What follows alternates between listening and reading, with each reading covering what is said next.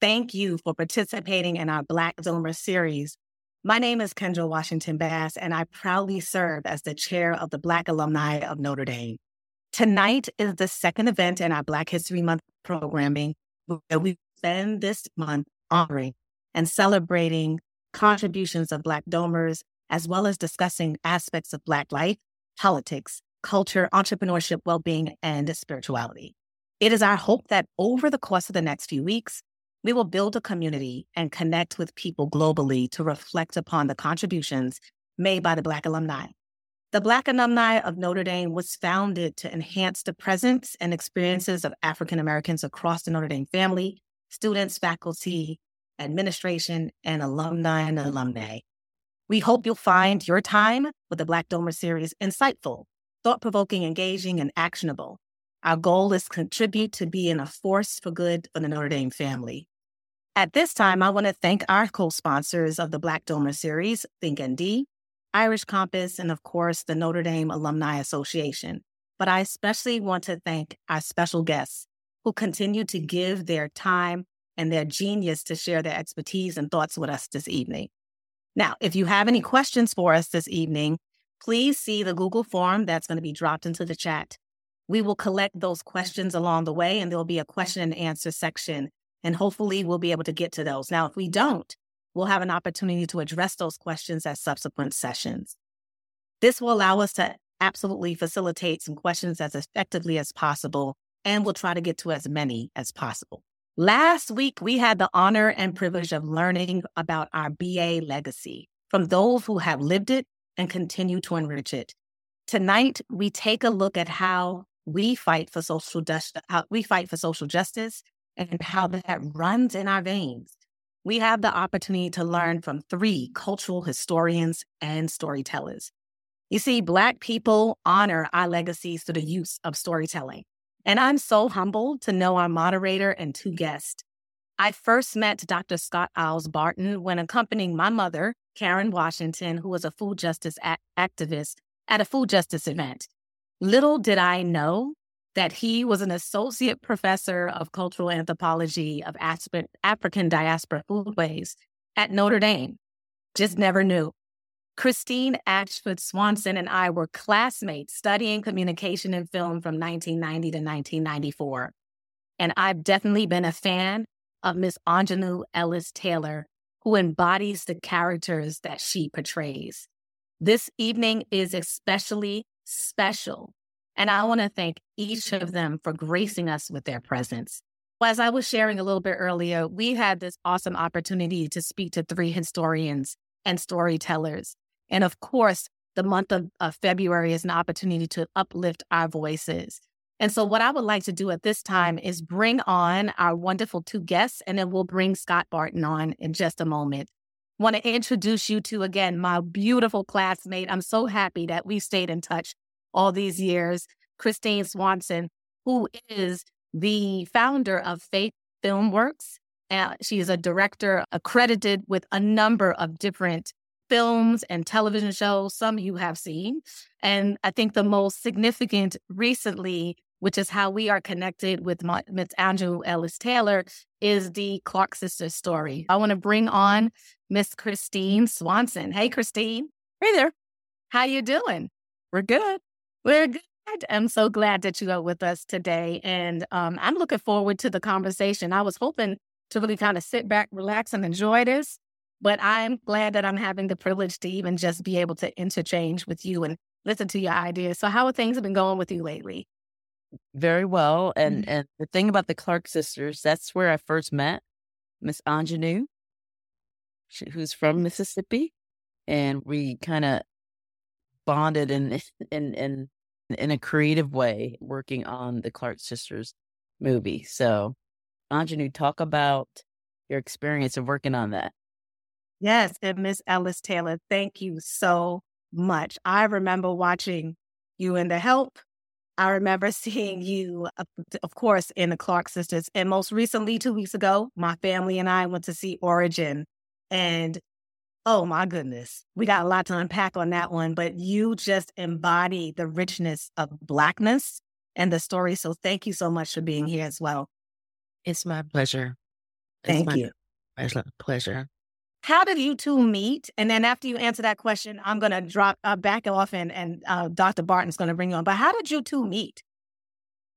I would say my friendship with Christine started before the Clark Sisters. It, the Clark Sisters is what brought us together. But we would just have these epic conversations about about telling the story of these of these Black women from Detroit. Mm-hmm. And and they were coincidentally, you know, I, it, you know, people love can love the Clark Sisters music, yes. but they are personal heroes in my mind. It, it felt like a joke to that I would be playing their mother because yeah. I there are times in my life where I have literally stalked them. So anyway, we just started having these epic conversations. And I think that was sort of like the prologue of our friendship. And then it was cemented on, on the set. Yeah. So you can actually tell us some stories, too, that can add to uh, a, a nice journey of, so what was Christine like? I got some from the nineties. You got some from the two thousands. So we can put together a nice memoir. What I love about Christine Swanson, and I think what, yeah, I think why we're still friends now, is that I just think she's a fearless artist. Yes. Fearless artist. Thank you so, so much. That's all I got. That's all you got. Okay. Well, yeah. I'm going to I'm gonna say goodbye for right now, and I'm going to introduce our my good friend, Doctor Scott Barton, who is going to take it away with some more conversation. Hi, and good evening. Good. Thank you both for being here. I'm a big fan of your work, Miz Ellis-Taylor, and I'm. It's a treat that I just, as Kendra said, I just saw Origin myself, which if I can do a quick P S A, starting tonight through Sunday on campus, Origin will be screening every night. Oh. And next week on Valentine's Day in the law school, if you if your friends weren't here tonight, please tell them they should come between twelve thirty and one thirty, the McCartan courtroom, because Miz Swanson will be back and will be talking and screening Fannie there as well. So please know they have two opportunities to catch both of these wonderful, talented women. Where were you screening on campus, Scott? In the law school. No, where's Origin screening every day? Oh, it's at the uh, the DeBartolo uh, Performing Arts Center in the Browning Cinema. That's awesome. That's a great uh, screening facility. No, it's wonderful. And it's a great opportunity. And it's a great opportunity for dialogue because it's a very important film. And I think it does work that's very interesting and distinct from the, the book in a very meaningful way. So I really encourage everybody to see it. And, you know, it's another opportunity in my mind. I think of you, Miz Ellis-Taylor, in the same spirit as the old Roberta Flack record that was called Quiet Fire, because I feel like when I see you on screen, your performances are so embedded in our culture. Somebody might miss you because you're not doing the heavy lifting, grandstanding ego in front of the camera. You're just doing the work. And that comes across in Fannie, that you're just doing the work that needs to be done and talking about, showing, reflecting back to us who we are as a people through the women that you choose to engage with.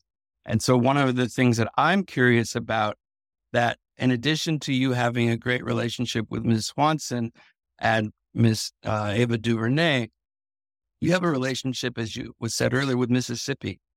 And I'm kind of curious how, since obviously you couldn't be with Fannie Lou Hamer to talk with her, to sit with her, how your youth in Mississippi informed this project.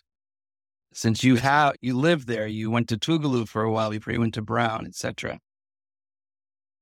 Yeah. First of all, I just want I don't know how that I don't know how Origin is how that was arranged or what ha- have you with with Origin playing at Notre Dame, but I wasn't ready for you to say that.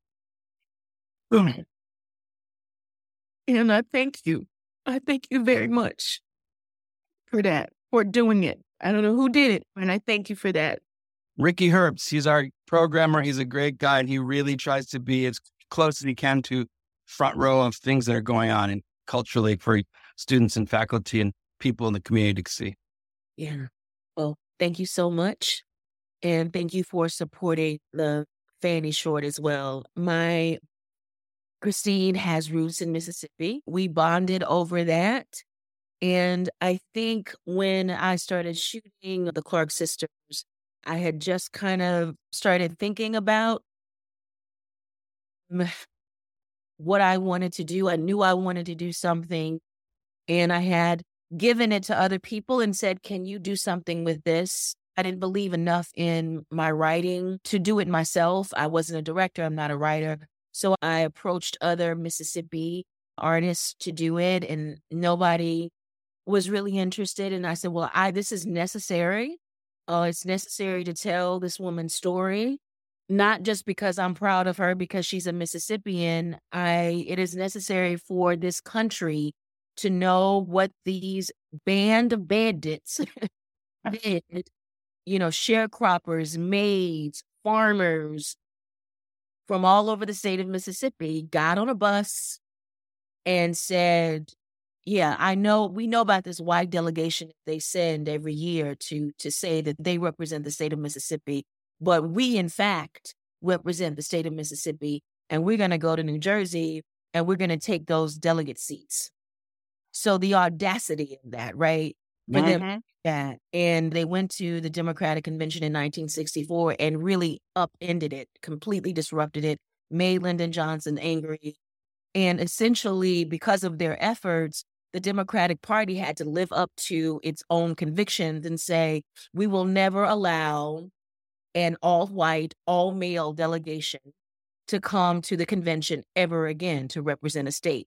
And that happened because of those, you know, those people, those farmers and sharecroppers and maids from Mississippi. The world needs to know what they about what they did. The Mississippi Freedom Democratic Party. And Missus Hamer was at the helm of it. Hank D to, to the max. Yes. Yes. And Miz Swanson, you know, one of the things I thought about in putting, thinking about this moment is I teach Fannie Lou Hamer, and sometimes through Monica White's book, who does some good work on it. But I realized when I first saw Fannie that there's not a lot of visual material where she is present speaking. There's a lot where there's somebody giving a voiceover and you hear a moment of her because she's very profound. And so it's obvious to me on one level why you chose what you chose, but were you, did you have to wrestle if it, since it's a short film with how am I going to show Fannie Lou? Is it just this? Do I need to do more than one speech? How am I going to work for the audience who may not know her?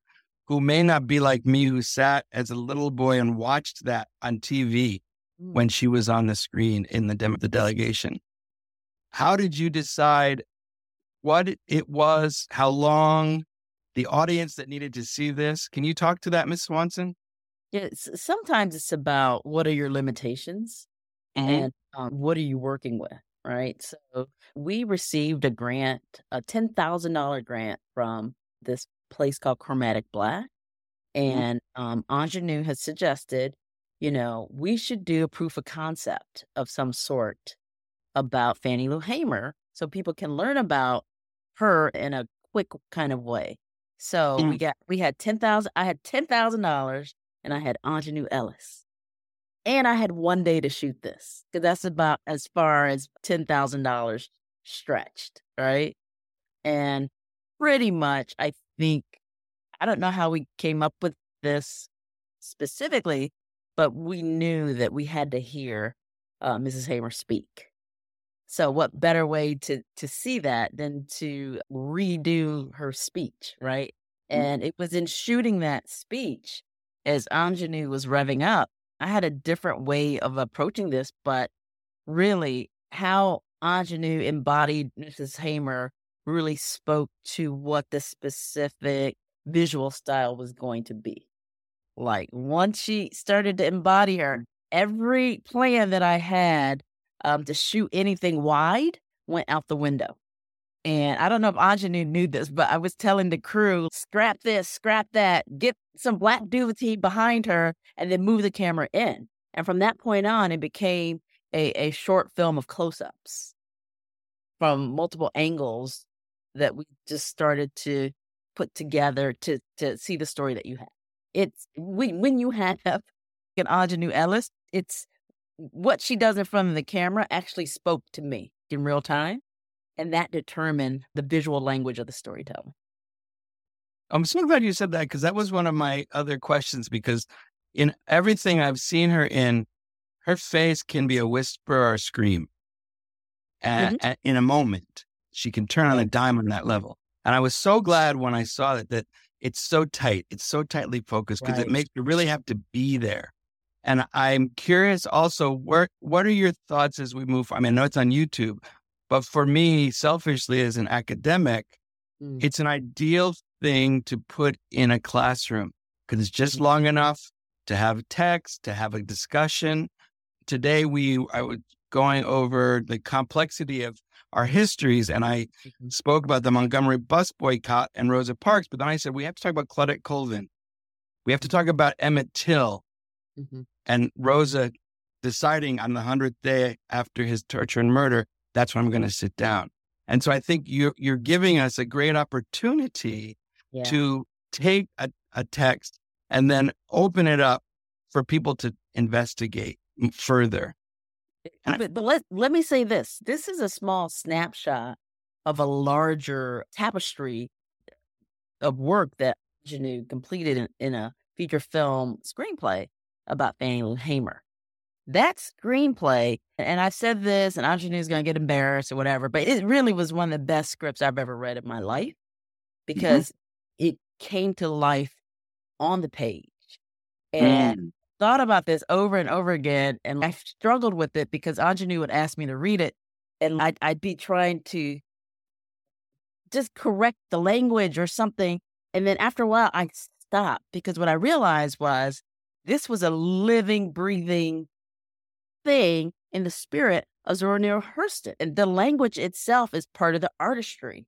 And when I when that hit me, I was like, we're onto something that I've never seen or experienced in the most organic way that it has been done by a Mississippi artist who happens to be an actress who a- absolutely adores the life and legacy of this civil rights leader.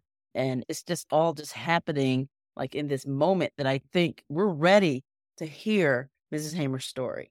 The short is a snapshot of a larger tapestry that is brilliant in and of itself. It's an award-winning script.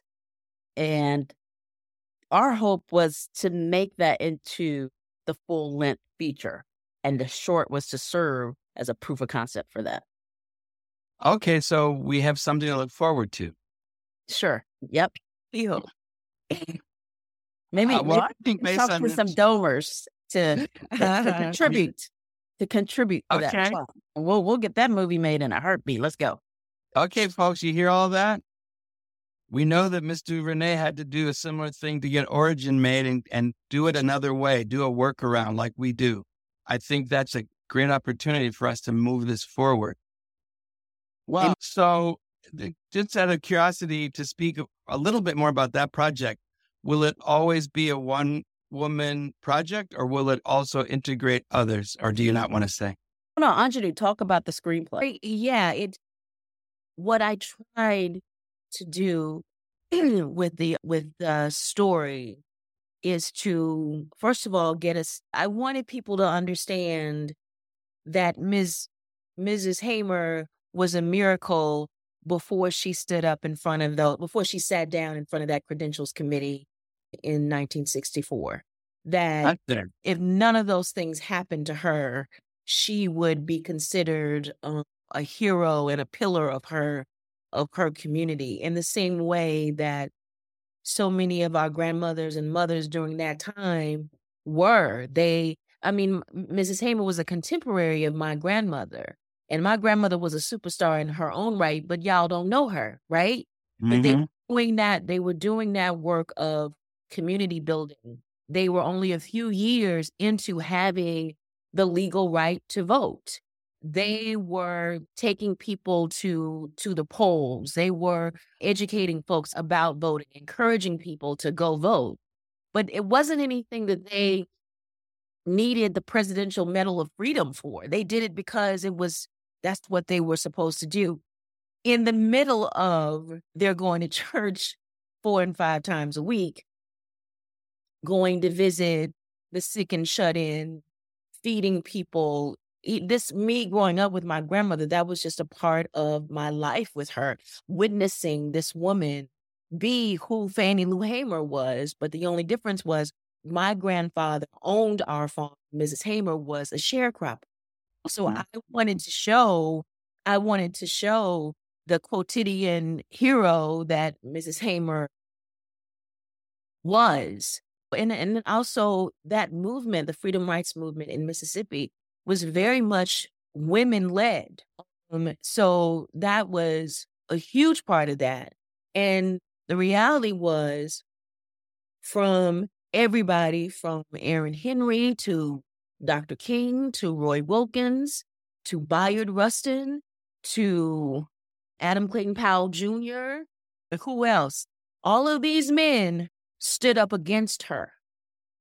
Yeah. What she was doing, and in fact were were in many ways betrayed her um in her efforts. So that I, I'm trying to I have tried to capture all of that in in what I've written. Can we just sit with that for a minute, everybody? A few things I want to reiterate that was just said, because this is not just in Mississippi. When we think about the Selma to Montgomery march, it was women who coerced King and others to do that. They were going to take Jimmie Lee Jackson's body and walk it from Selma to, to Montgomery. So we have to acknowledge the women. I appreciate and respect all the men you mentioned, and they're very important to our history. But so much of the change agents in our cultural history around race and civil rights are women. Mm. So much of them are everyday women. And I constantly say in my classroom to my students, at fifteen, at twenty, would you do this? Would you stop what you're doing and take this kind of stand in spite of and because of all that you have else in front of you? Because what you've just said is very profound, and people really need to sit with it for a minute. Because mm-hmm. it's without these women, I mean, for me, without Black women, we're nowhere. We are nowhere. Because you all are the ones who really light the fire. I want to make sure with time, if we're at a place where we should be showing the film, because I know around this point, we're supposed to actually share the film. Because I could keep talking and keep asking you questions, but I want to make sure, because I've seen it, you've seen it, you're in it, but I want the people who haven't to be able to appreciate it as well. Excuse me. So yes. So I'm going to let the tech gods do what they do, because we are at the point that they're going to show the film. For those of you who don't know, it's about nine minutes. We'll be here. Enjoy the screening. We'll come back and we'll talk about it on the other side.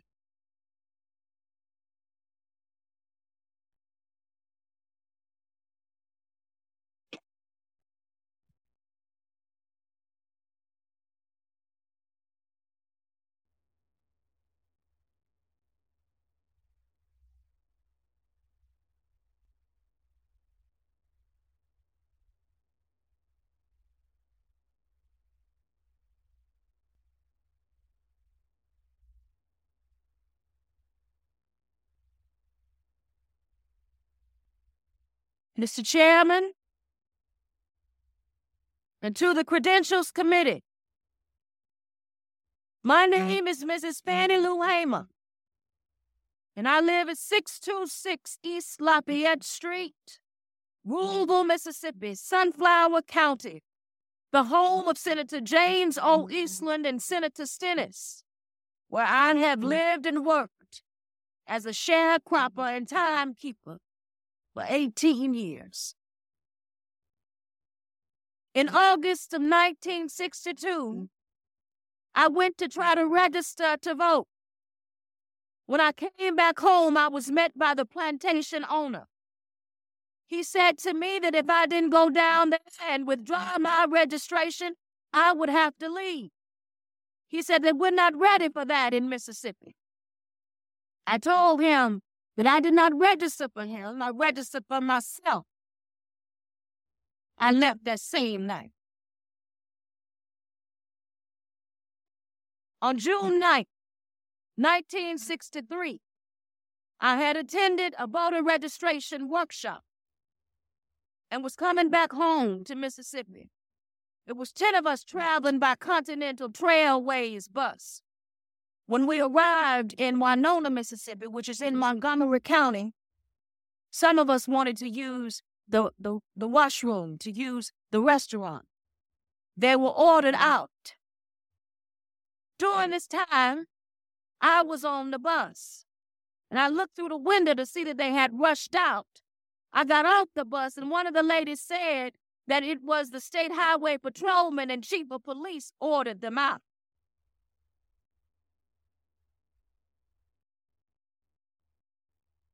I got back on the bus, and no sooner that I had got back on the bus, I looked out the window and saw that some of us had been placed in a state highway patrolman's car. I got off the bus to see what happened, and one of them said, "Get that one man." And when I went to get in the car, and the man told me I was under arrest, he kicked me.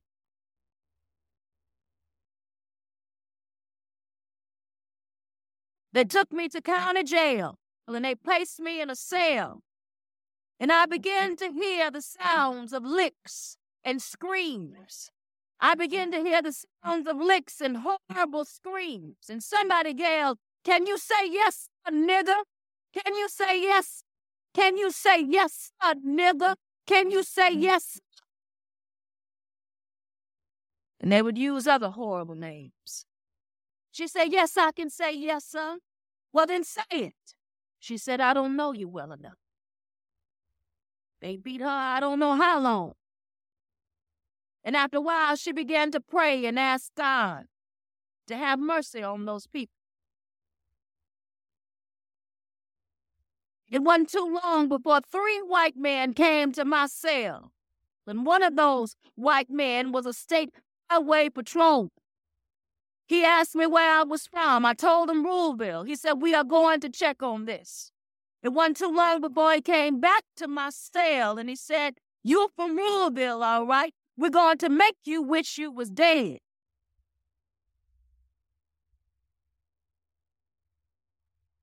They carried me from that cell and placed me in another cell with two Negro prisoners. The state highway patrolman gave the first Negro prisoner the blackjack. The first Negro prisoner ordered me by way of the state highway patrolman to lie down on the bed with my face down. I laid down my face on the bunk bed, and the first Negro began to beat. I was holding my hands behind my back on my left side because I had suffered from polio when I was six years old. I was beat by the first Negro prisoner until he was exhausted. And then the state highway patrolman gave the blackjack to the second Negro prisoner. The second Negro prisoner took the blackjack and began to beat. And then I began to work my feet. And then the state highway patrolman ordered the first Negro prisoner that had beat me to sit on my feet to keep me from working my feet. And I began to scream. And then a white man came over and beat me on the head and told me to hush.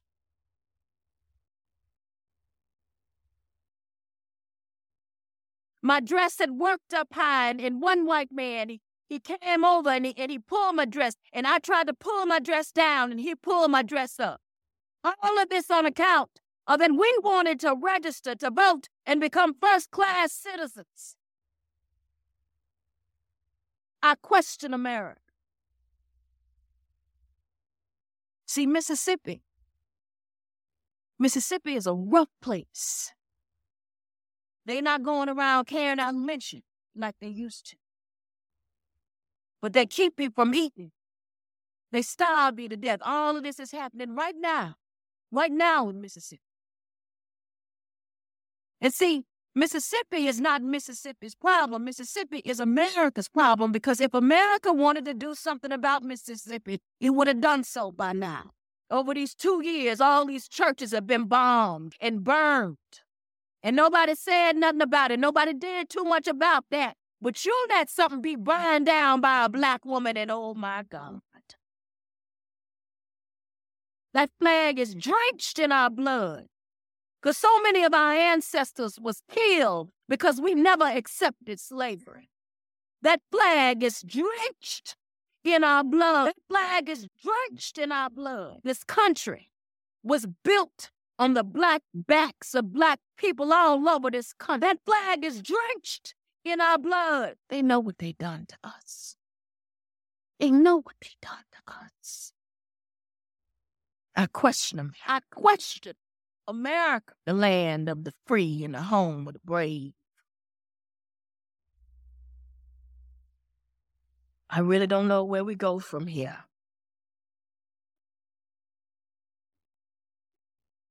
I, t- I question America.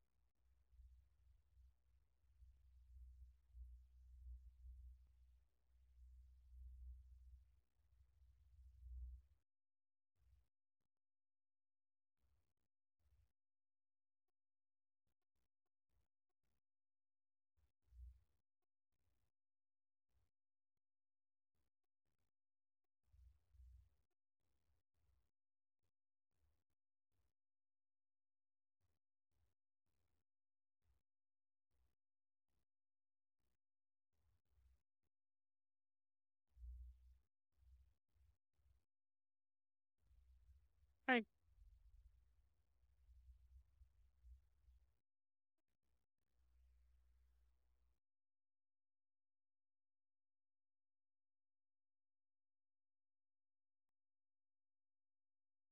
Well, I have seen this film at least six times, and I'm steeling myself to not burst into tears. And each time I see it, I'm deeply moved. That for me is an expression of both of your work. There is so much I'd like the audience to think about what you've done with silence in your speech, with slight gestures in your eye, a slight cock to your chin, or holding a word in suspension. And for Miz Swanson, the way that you shot her, photographed her, the way that you work together to reiterate and give extra emphasis to certain phrases through repetition or a sh- slight shift in camera angle. I want to also ask everybody to think about what the people in the room were doing. There were a couple of men who were writing and not paying attention. Why couldn't they put their focus there? Most of the women, white women, were hearing it. And for those of you who don't know this history, the President of the United States, Lyndon Baines Johnson, at the time made a special presidential announcement to try to preempt it so it wouldn't get heard. So we wouldn't know this story. We wouldn't have heard this brilliant woman articulate so well that now we get to see in a new way with a very visceral interpretation by Miz Swanson and Miz Ellis-Taylor. I can't thank you both enough. This is just transcendent, and this is only the proof of concept. Yeah, I, I just want to say that I saw, I, I, it's hard for me to, it's hard for me to watch, so I made myself watch it, and I'm glad that I did, because I just see the work of Christine. I just think it, it's just great. It just really is. It it, it is. I don't know. I, I'm I'm lacking words at the moment, but it I mean, I think that you you said it's the way that she made certain things in the editing, that she made certain things land, it the repetition, the moments that she just allowed, she just insisted that the camera be on Missus Hamer's face, my face. And just, I didn't know she was doing that. you know, I didn't know, I didn't know she was doing those things. You know, I was just, just sitting there and I guess, I don't know, feeling what I was feeling, but she felt that it worked for the undertow of the speech. Yeah, I just, I think it's really extraordinary work, Christine. It is. Yes, exactly. And I love that when you do cut away and we see the people in the gallery and have to think about them, thinking about a regular Black woman coming to them with this profundity, that still is something we have to consider today. This is what I, you know, I'm, I think a lot of in looking at this about Stacey Abrams, ask people to vote and vote again. If you don't see who you want, get elected. These stories are, we haven't progressed enough. And that's why we need a film like this. Miz Swanson, I'm curious if there's something you'd like to say. You mentioned already how you threw out a lot of your preconceived ideas of how to shoot. But as Miz Ellis-Taylor just said, we have to also consider editing. Mm. I have a great editing partner who, uh, has worked with me for over fifteen years, and um, it just became a uh,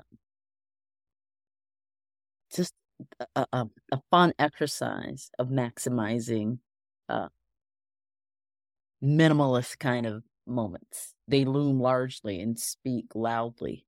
You know, I'm a feeling kind of director, so sometimes I tell actors like, "Hey, I might just be standing around you, but don't get spooked out. I just, I feel the wavelength of creativity in the air." And sometimes Aunjanue gets very meditative and she likes to listen to her music.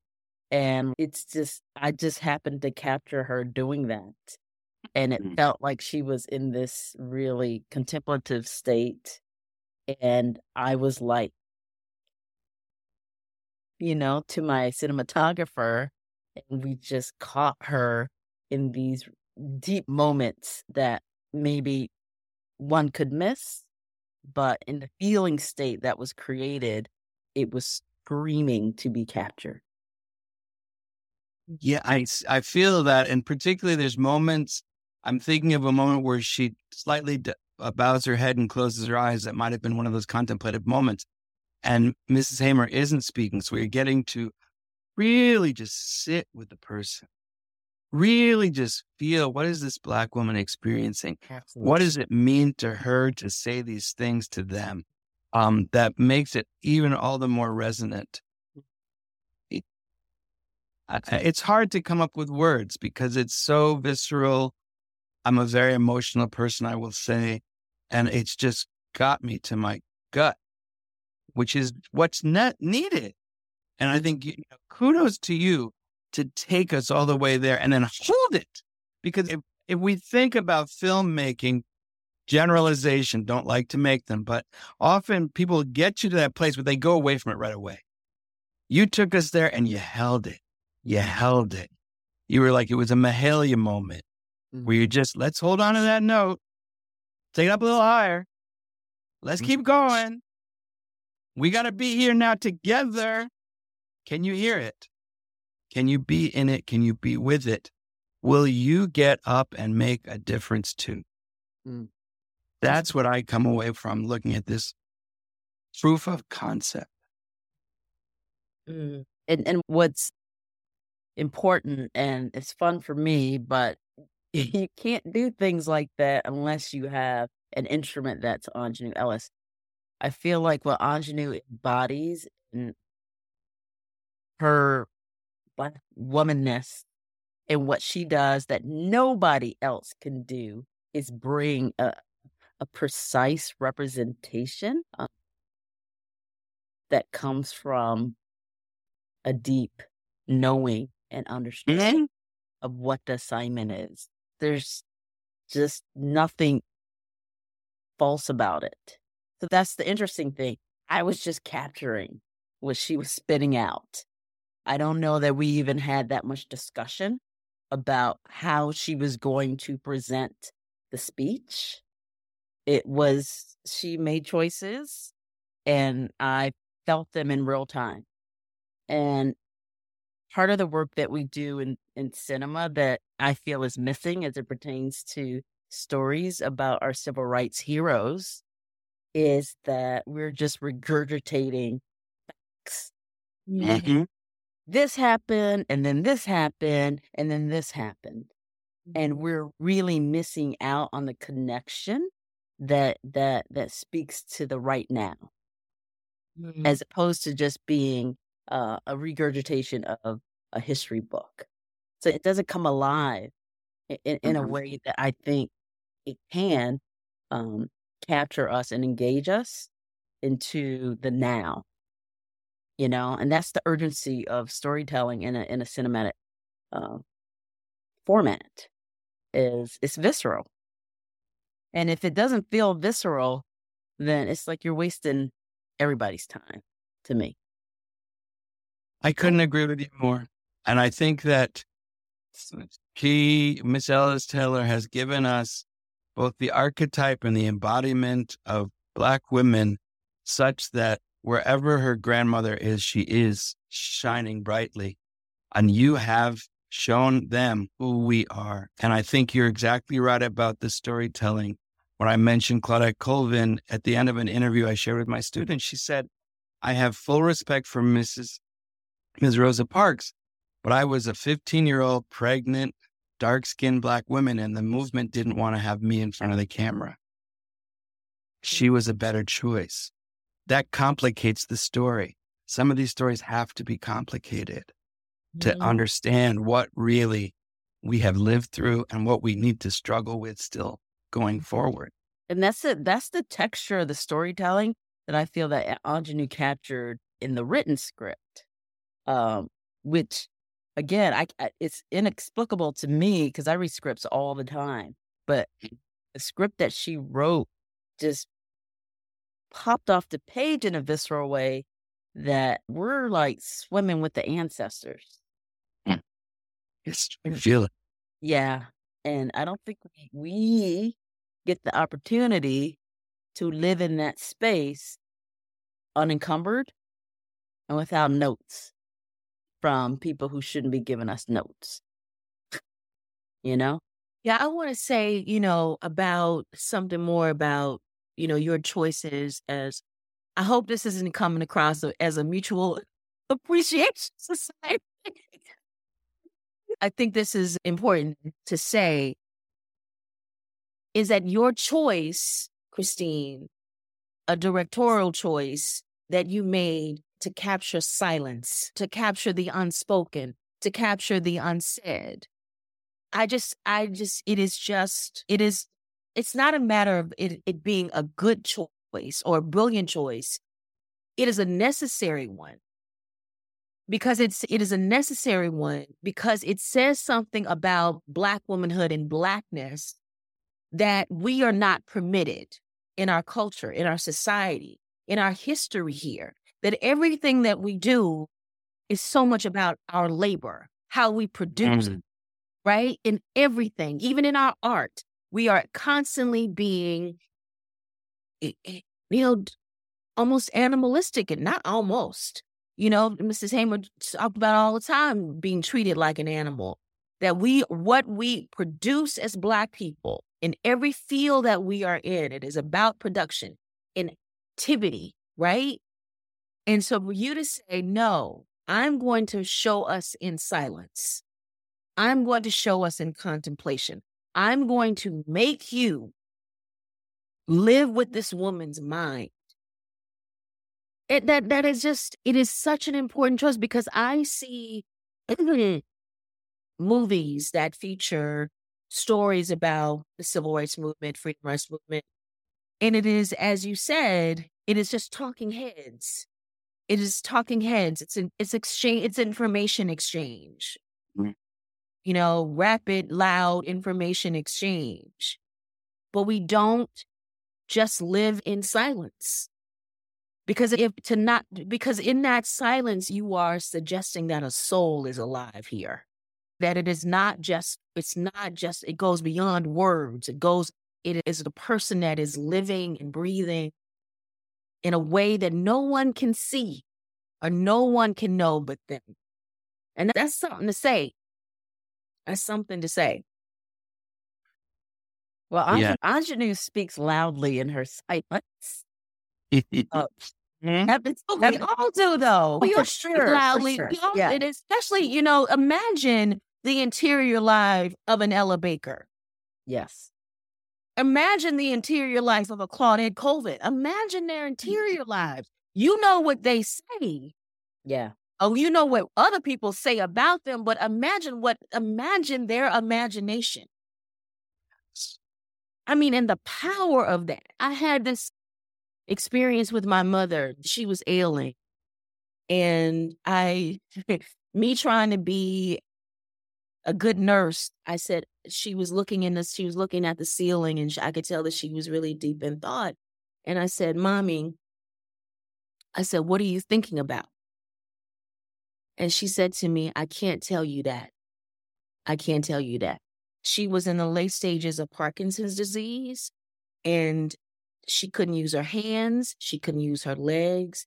Everything that happened or happened, someone else had to do it for her.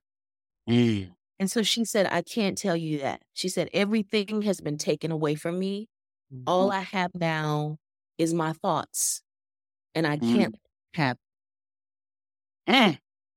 So imagine that as being Black people during that time, particularly not having anything that you can claim with Missus Hamer, her being sterilized. They went inside her and took her possibility of having children. They took every, they took it all from her. And what you did, Christine, is say, that's some, that's a place that you can't touch. Mm. You can't touch that. Thank you for that intervention. Yeah. Very necessary. I have some questions. Before I go to the questions, I'm just curious about your writing process. Have you done a lot of writing prior to this? Was this, obviously we've already learned that this was a necessary project for you, but are you writing other projects that you're performing in, or how is the writing process part of your craft and art? Well, it's, it saves me, you know, it saves me just to be, just to spend time with Missus Hamer, you know, during mm-hmm. the course of my day and learn from her. It is a, a sort of salvation. Yeah, I am writing things, but this is my preoccupation right now, is her. Can we just rest on that for a minute, people? To spend time with Missus Hamer and learn from her. How many of us can pick up somebody in our cultural history and think about sitting with them, whether they're present in our mortal life or ancestral spirits that could come back and work with us? That is something we could all take time to do and learn from. Thank you for saying that and sharing that. So I'm going to go through some of these questions. There's a couple of statements. Someone whose last name is Bass is saying, the session was all of that. As a Black woman, I feel heard, felt, and seen. Thank you for telling these stories. They also ask about some things we've already talked about. I'll say this, it sort of reiterates what we've said, but why is the voice of Black women critical to social justice? And why are women primary in your stories? Do either of you want to speak to that? If you don't want to, we can continue. Well, Anj- Anjanue, I think you can attack the one, why are Black women important to stories? No, I think... Okay. Well, my quick answer would be is there would be no social justice today as we know it. Uh, I know we have a ways to go, but mm-hmm. to the extent that we are where we are today, um, it, it would not be possible without Black women, and particularly a lot of the Black women who worked in the civil rights movement. That's one of the things that Anju and I go back and forth about is, is really the women behind the scenes kind of made everything happen, but in the era that we were living in, they could not be in the forefront. in the way that the men were. So yes. this, I think um, what Aunjanue is trying to do is tell a civil rights story. That's the genre, um, but told from a, a, a Black female perspective, which I don't think that's been done um, in, in, in the wide wider feature film format in in in a convincing way, told from a Black woman's point of view. So that's because they're at the forefront of social justice. We're talking about Stacey Abrams again, who pretty much saved democracy, depending on how you want to look at it. Yet again, another Black woman. So mm-hmm. it, it be- behooves us to to con- consider who was the Stacey Abrams before Stacey Abrams, and is really on many levels Fannie Lou Hamer, whose story most of us don't know. I didn't know it until I met Aunjanue.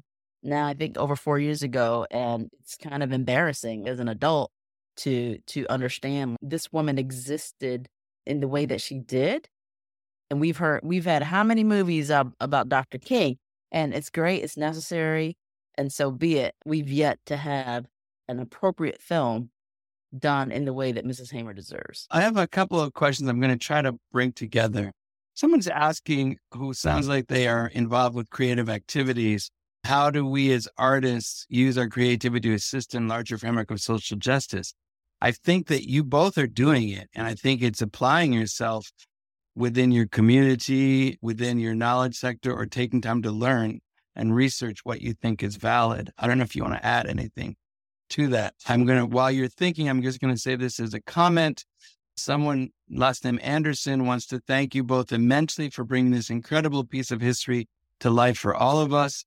As an immigrant, I did not know the depths of Missus Hamer's contribution to the civil rights movement, although I knew of her. How do you, as an actress, prepare yourself emotionally to deliver and convey that depth of each person or character you embody in your work? Is the question after that comment. If you, do you um, want to? Okay. Yeah, I would. Uh, in th- in terms of my preparation for the short. And I loved that I just saw this, Christine, you said written by Fannie Lou Hamer. I love that. I was like, all right. It started with the words.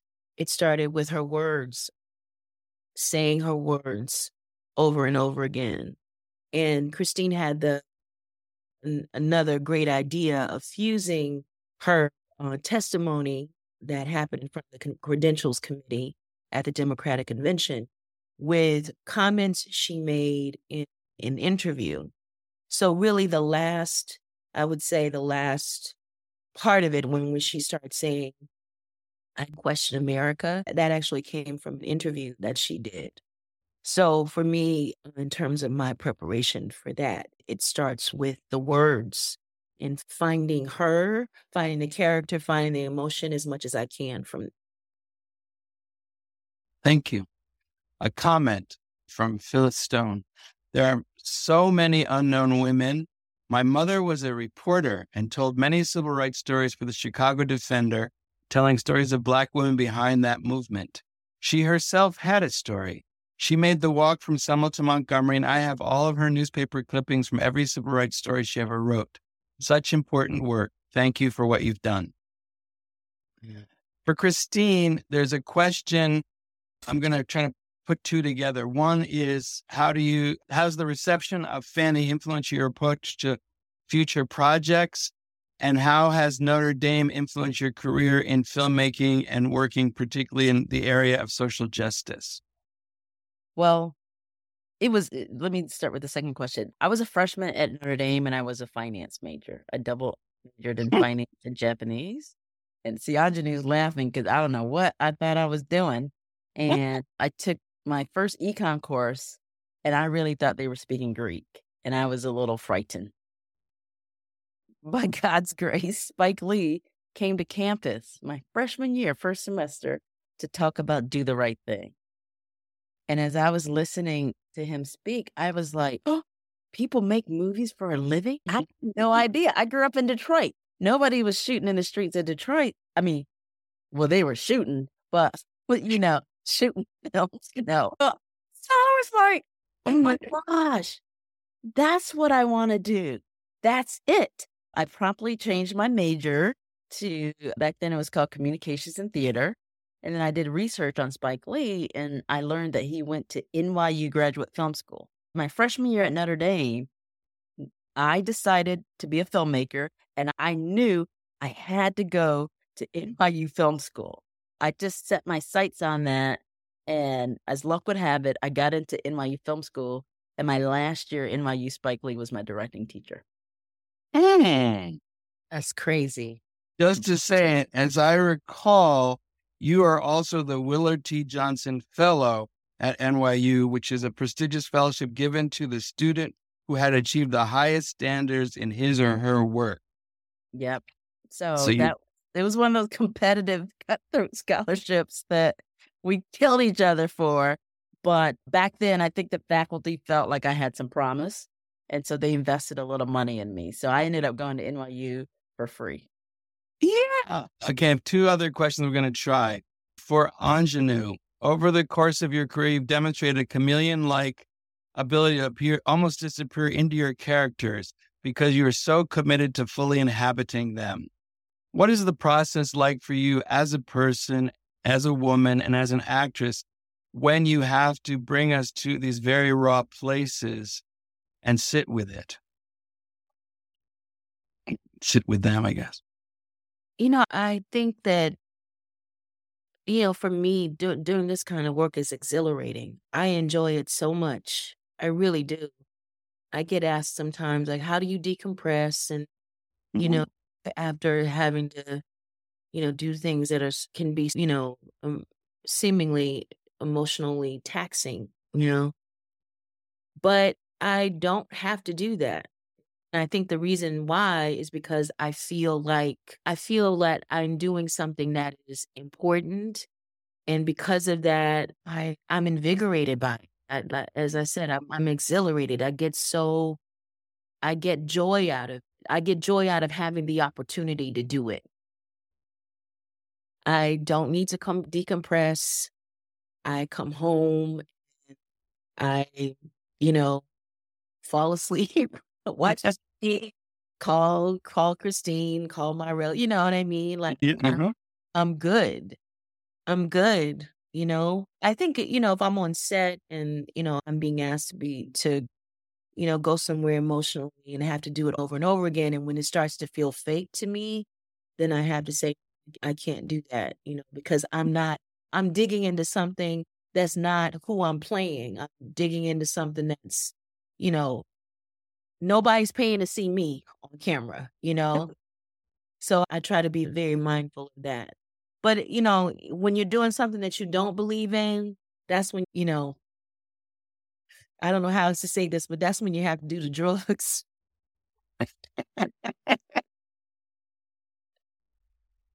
So to speak, metaphorically. I feel you.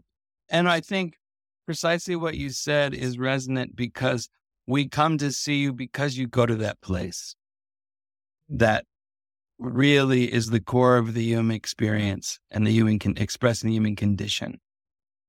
So there's a question here that is a little bit confusing. It's a very simple question, but it's confusing to me. And I say why. I see what I just saw as a piece of art.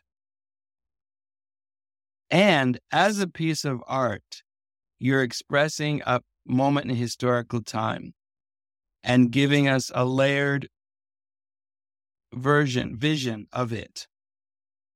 The question is, how do you balance artistic expression with historical accuracy in your work? Mm. And so I'm curious how you think about that. We did this a couple of times, like when we did the Clark Sisters mm-hmm. movie. We're dealing mm-hmm. with real, living, breathing people who are still alive. And mm-hmm. it's... But then the baton is handed to us to tell their story in a hopefully remarkable uh, and yet believable way, and yet entertaining. I hate that word, but there it is, right? Um, you want to engage the audience, right? Yeah. Um, what was kind of cool about doing this short film is that there was really no thought to entertaining people or, uh, you know, things of that nature, but it was important to engage people in this character and in her storytelling. because if we're, we were using this as a proof of concept, we needed to capture people's attention. And if we could do that in a in this nine minutes, imagine what can happen in a full feature film. And in many ways, I think it worked powerfully. It's been used as a teaching tool all across the country. It almost made the short list for the Oscars. It won a few festival awards, and it's really had some legs. The next thing that needs to happen is that it needs to be made into a feature film. And I, I, I just believe, given timing, that's going to happen. The responsibility for artists is to put our thumbprint on what we do in mm-hmm. the way that only we can do it. Mm-hmm. Uh, the weight of accuracy and honoring somebody, and lots of times it's, we just don't want to, we just don't want to mess it up, is is great. That's always there. Mm-hmm. But but then you kind of move that to the side and you get to the work. And it's just about gra- grasping that truth as it's unfolding. And somehow I just believe when our intentions are pure and there's alignment with the vision and, and the goals of, of Fannie Lou Hamer. And then you get somebody like Aunjanue Ellis, who, again, there's just something you, about her, inexplicable, being from Mississippi and this just being part of who she is. You put all that in a bag and you shake it up and you just throw it on the wall. Wow. I guess that's what we call art. But um, the, the, it's it's not that simplistic. And yet at the same time, like I said, we had these tools. We mm-hmm. had this amount of time. And we had this amount of resources. And this is the offering that we offer up to our ancestors using our sweat equity and our hearts and our passion. And they say Ashe. I want to mention one thing before I go to the uh, last few questions that Miz Ellis-Taylor said as Fannie Lou Hamer, and it resonated with me because of the horror. In the film, she talks about how she was beaten by other Black people. And this, to me, is a Mississippi thing, because this is what got Booker Wright killed, who was a waiter at Lusco's, who happened to be able to recite the whole menu, but he also said people call him a nigger. Some people call him John, people call him boy. And the Klan had a, another Black man who they got him out of prison, so he would kill Booker. So you're killed by your own people. And that's a complicated construction that I want people to sit with as well, because that is so divisive and so reflective of that period. So for what you've just said, both of you, I'm assuming this proof of concept is going to go all the way to the stars. But do you see other stories coming forward about other women of the movement, or even prior movement, prior to the movement, historical figures you'd like to engage with in this dynamic way? Well, my goodness. Yeah.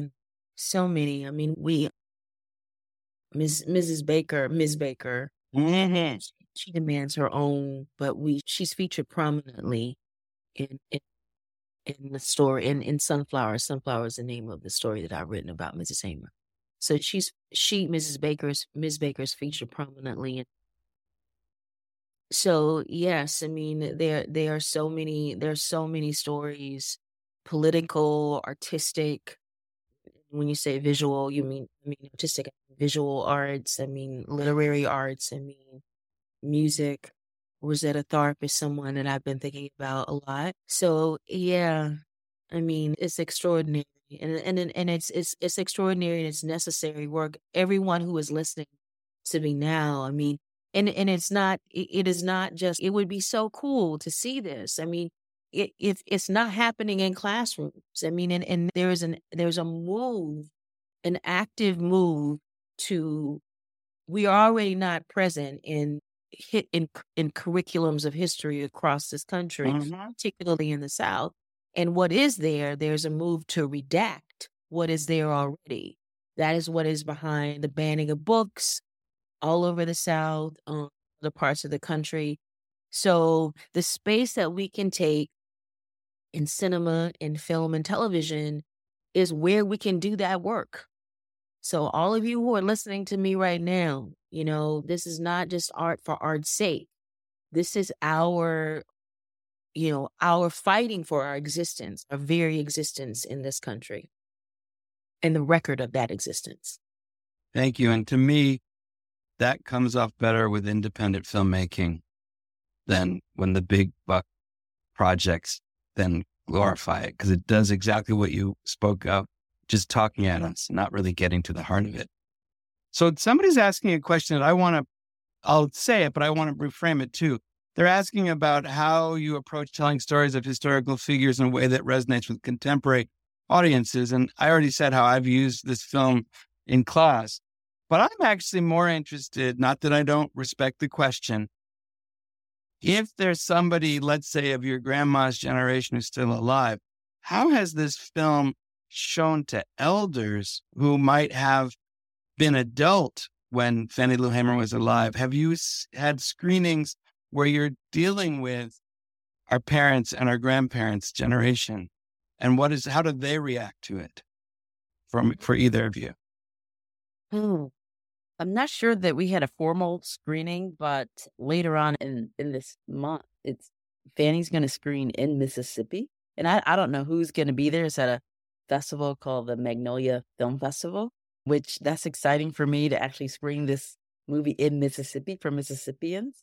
Yes. So, and I think that's another great idea, is if we can gather like our ancestor types or our grandmothers and the seniors and have them screen this room as a collective experience would could be awesome. We just, I think we formally have done that yet. If I can just encourage you, my dad was born in Massachusetts, but his father was a great migrator from Tennessee. And twice in my life, I tried to get him to go to Columbia, where his, he grew up going to. And once he lost his address book pre-internet for two weeks until we were farther west of Tennessee. The second time we were going to go there, and he, I was at the exit, he goes, "Don't get off the highway." So obviously it meant something. So when I asked him after he refused, I said, he goes, "Well, I went through that, so you don't have to." And the conversation didn't go past that. So I think, I hope, I wish that if you're able to do that, there might be conversations, even worthy of filming, that come up from people who know this in their bones and their blood. That's a that really would be- good idea. That's a really great idea. We should, Christine. And one of the, one of the we're adamant about shooting it in Mississippi because Mississippi is a character.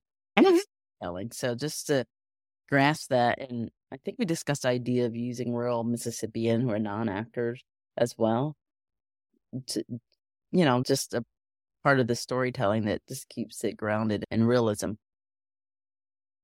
Too true. Okay, I'm almost at the end of these questions. Somebody's asking for advice you would give to artists looking to use their platform, their creativity for social change. If you have anything to say about that. That's a big question. Um, yeah, I know. I, I, it, it's not like we, Aunjanue and I just woke up and we're like, we're going to do this with social change. Uh, Aunjanue actually is a real activist who's taken down Confederate flags in Mississippi. I think she's an activist who happens to be an actress, and then she combines that together in her work as well. Come on, girl, get it. Yeah, I, I would say to me, you know, with, if I can put in my two cents, this is a calling. This is not like I'm dieting for a week to fit into this outfit. This is something that if you're, if this calls you out, it becomes part of your daily practice. It becomes part of the way your mind works.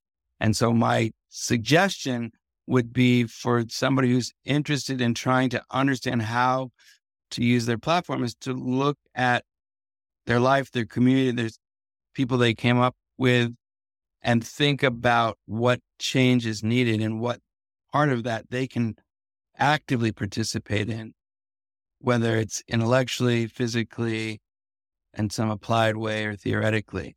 But it's not something of a moment for this week.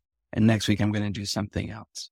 There are a few more questions, but I feel that we've expressed the tenor of the questions. We're about close to closing. So I'd like to ask either of you if there's something you would like to share that you haven't already, or if you have a question for each other.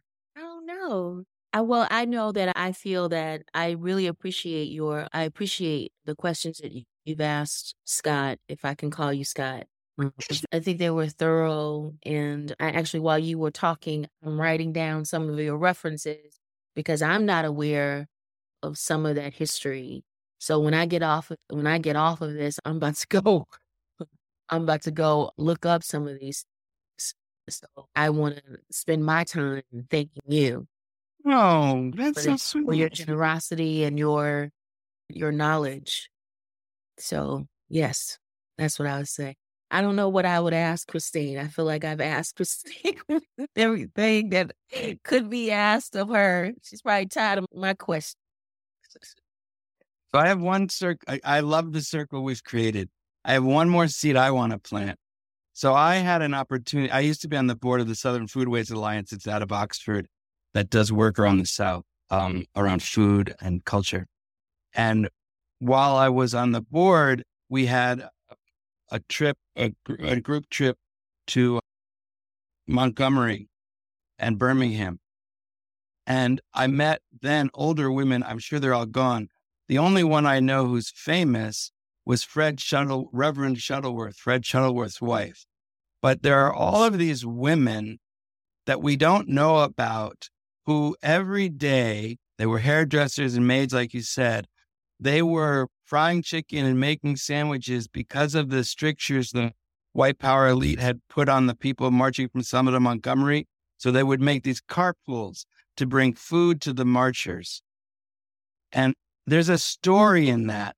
I don't know how to tell it, but it's about that everydayness of Black women who didn't stop working. If they were a hairdresser, when they got done doing hair, they made whatever it is they were good at.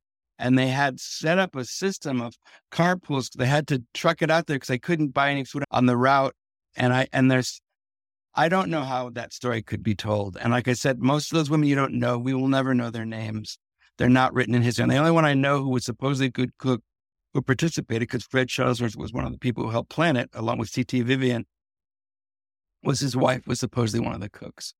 But it's an interesting thing, since I study food, about where food radically changes our lives and our politics. Christine, wow. I'm going to give you the last word. But I'm sorry, okay. I got to just, I'm sorry, I got to say two things before I have two questions. Uh, I have a request question.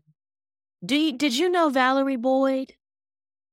A little bit, yeah. You know, my partner, Michelle, worked with her and I knew her peripherally, not really well, but many people in my circle were deeply engaged with Valerie. Yeah, she. I know she did some work with the Southern. Yeah, uh, no, she, I know her, but I didn't know her as well as some of my closest friends and my life partner. Yeah, an extraordinary woman. Everybody should yeah. be wrapped in rainbows. Yeah. And the other thing is the person, the woman who said that her mother was from, a newspaper journalist. Yes, from the that's a whole story. That Chicago Defender. Oh. That's a whole story. But I want to recommend to her to please try to get those those articles archived somewhere. That because that is, people need to see that, those articles. Please try to do that. I, I don't have any kind of connection to anybody, but please do that. S- some university would want those articles. And just as a footnote to what you're saying, one of the things people don't often realize is that in the South, in this period, they recognized the white journalists coming from the northern newspapers, but they didn't see the Black journalists as professionals or as people. So often the Black journalists were right at the center of what was happening, and then they would meet with some of the white journalists who could get the stories in the New York Times or wherever. And so there, without those journalists like her mother, some of these stories wouldn't have gotten out to the Ch- Chicago Defender or C B S News or, or the Washington Post. So yes, we need those people to archive, to find a way to preserve. Christine, you have the last word. Last word. I, um, I, I, I think artists like Aunjanue Ellis make me better because there's a, a real passion behind what she's passionate about and why. And I feel like what we can do in the space that we work in, we can energize audiences to feel that passion that she brings. I'm passionate too, but I'm talking about Fannie Lou Hamer's story in particular. And I just believe that this is the way that we ignite the next generation. So hey. We need help. If there's help out there, like we said, we work best in an independent space. And what we look what we can do in nine minutes, we can do in two hours, you know? So that's what um, excites me as an artist, working with artists like Aunjanue and such. And if you haven't seen it, go see When They See Us and Love Calf Country and, of course, Origin, because everything this woman touches is golden diamonds. It is just fabulous. And we have no better person that I can think of. Maybe Viola Davis is on her level, maybe, to express who we are and how we are who we are. So thank you. And thank you, Christine, for your excellent work as well. This yeah. has been a pleasure to me. Total family. Thank, thank you, Scott. We're back February fourteenth, potentially. Yes. I'm trying to get I'm trying to get Aunjanue to Notre Dame, but she's she's busy right now promoting Origin, and and and we'll, we'll see if it happens. We may have another conversation. Um, okay. Well, thank you for making this time now. I, for one, am grateful. I know the audiences as well. Thank you, thank, Scott. Thank you, Notre Dame. Thank you. Thank you. Thank you, everyone. Thank, Thank you, Aunjanue. Bye. Thank you so much. It has been a pleasure. And please make sure that you um, can come back to campus and see these wonderful um, women tell their story. Doctor Barton, thank you so much. I was sitting, listening, and was just overcome with so much emotion. I mean, if you would have seen me, it would have been a Viola Davis cry in the crowd. As a Black woman watching two women describe their artistry, the magnificent way, Doctor Barton, you lifted their voices and gave space and time for emotion, for thought, for wonderings, is the type of experiences that the Black alumni of Notre Dame want to have. As you can see, I am an educator. I wear it proudly. And part of our mission is not only to enhance, but to educate, to make sure we bring opportunities like this to the forefront. So thank you so much. And before you go, we have another week, right? This is not, you know, an event for today. We have the opportunity to hear from many others as we come on to, to the remainder of our Black History Month's programming. Thank you first for tuning in and asking questions. Thank you for your time and your engagement. This is going to be recorded. It will be put back out for you to rewatch and listen. We absolutely encourage you to do it. I'm going to see you again next week, right here, Thursday, seven o'clock to eight thirty p.m. Eastern time. And this time we are going to be looking at Black Domers blazing trails in twenty-first century business and entrepreneurship, really getting underneath the fact that we came from empires. We created and built those here and unfortunately had those destroyed. But how do we continue to build Black Wall Street again? We'll have the opportunity to hear from Doctor Paige Jackson, who's Associate Director of Annual Giving, Law and Graduate Business, Christian Fisher, Executive Vice President and Chief Financial Officer of the Blue Cross Blue Shield Association, Leon Jackson, founder of Diversity and Leadership Program. We will hear from Rashad Johnson, president and C E O of Ardmore Roderick, and our very own vice chair, Jimmy Rayford, C E O of Dealers Wholesales. We look forward again to seeing you again next week and the week after. Once again, thank you so much for your time, your energy, your insightfulness, and we absolutely thank Uh, Christine Swanson and Miss Aunjanue Ellis-Taylor for their um, presence here. What a, not even just a treat, what an absolute gift. And I know the ancestors are smiling down on us. Thank you, everyone. Have a good night and see you next week. Go Irish.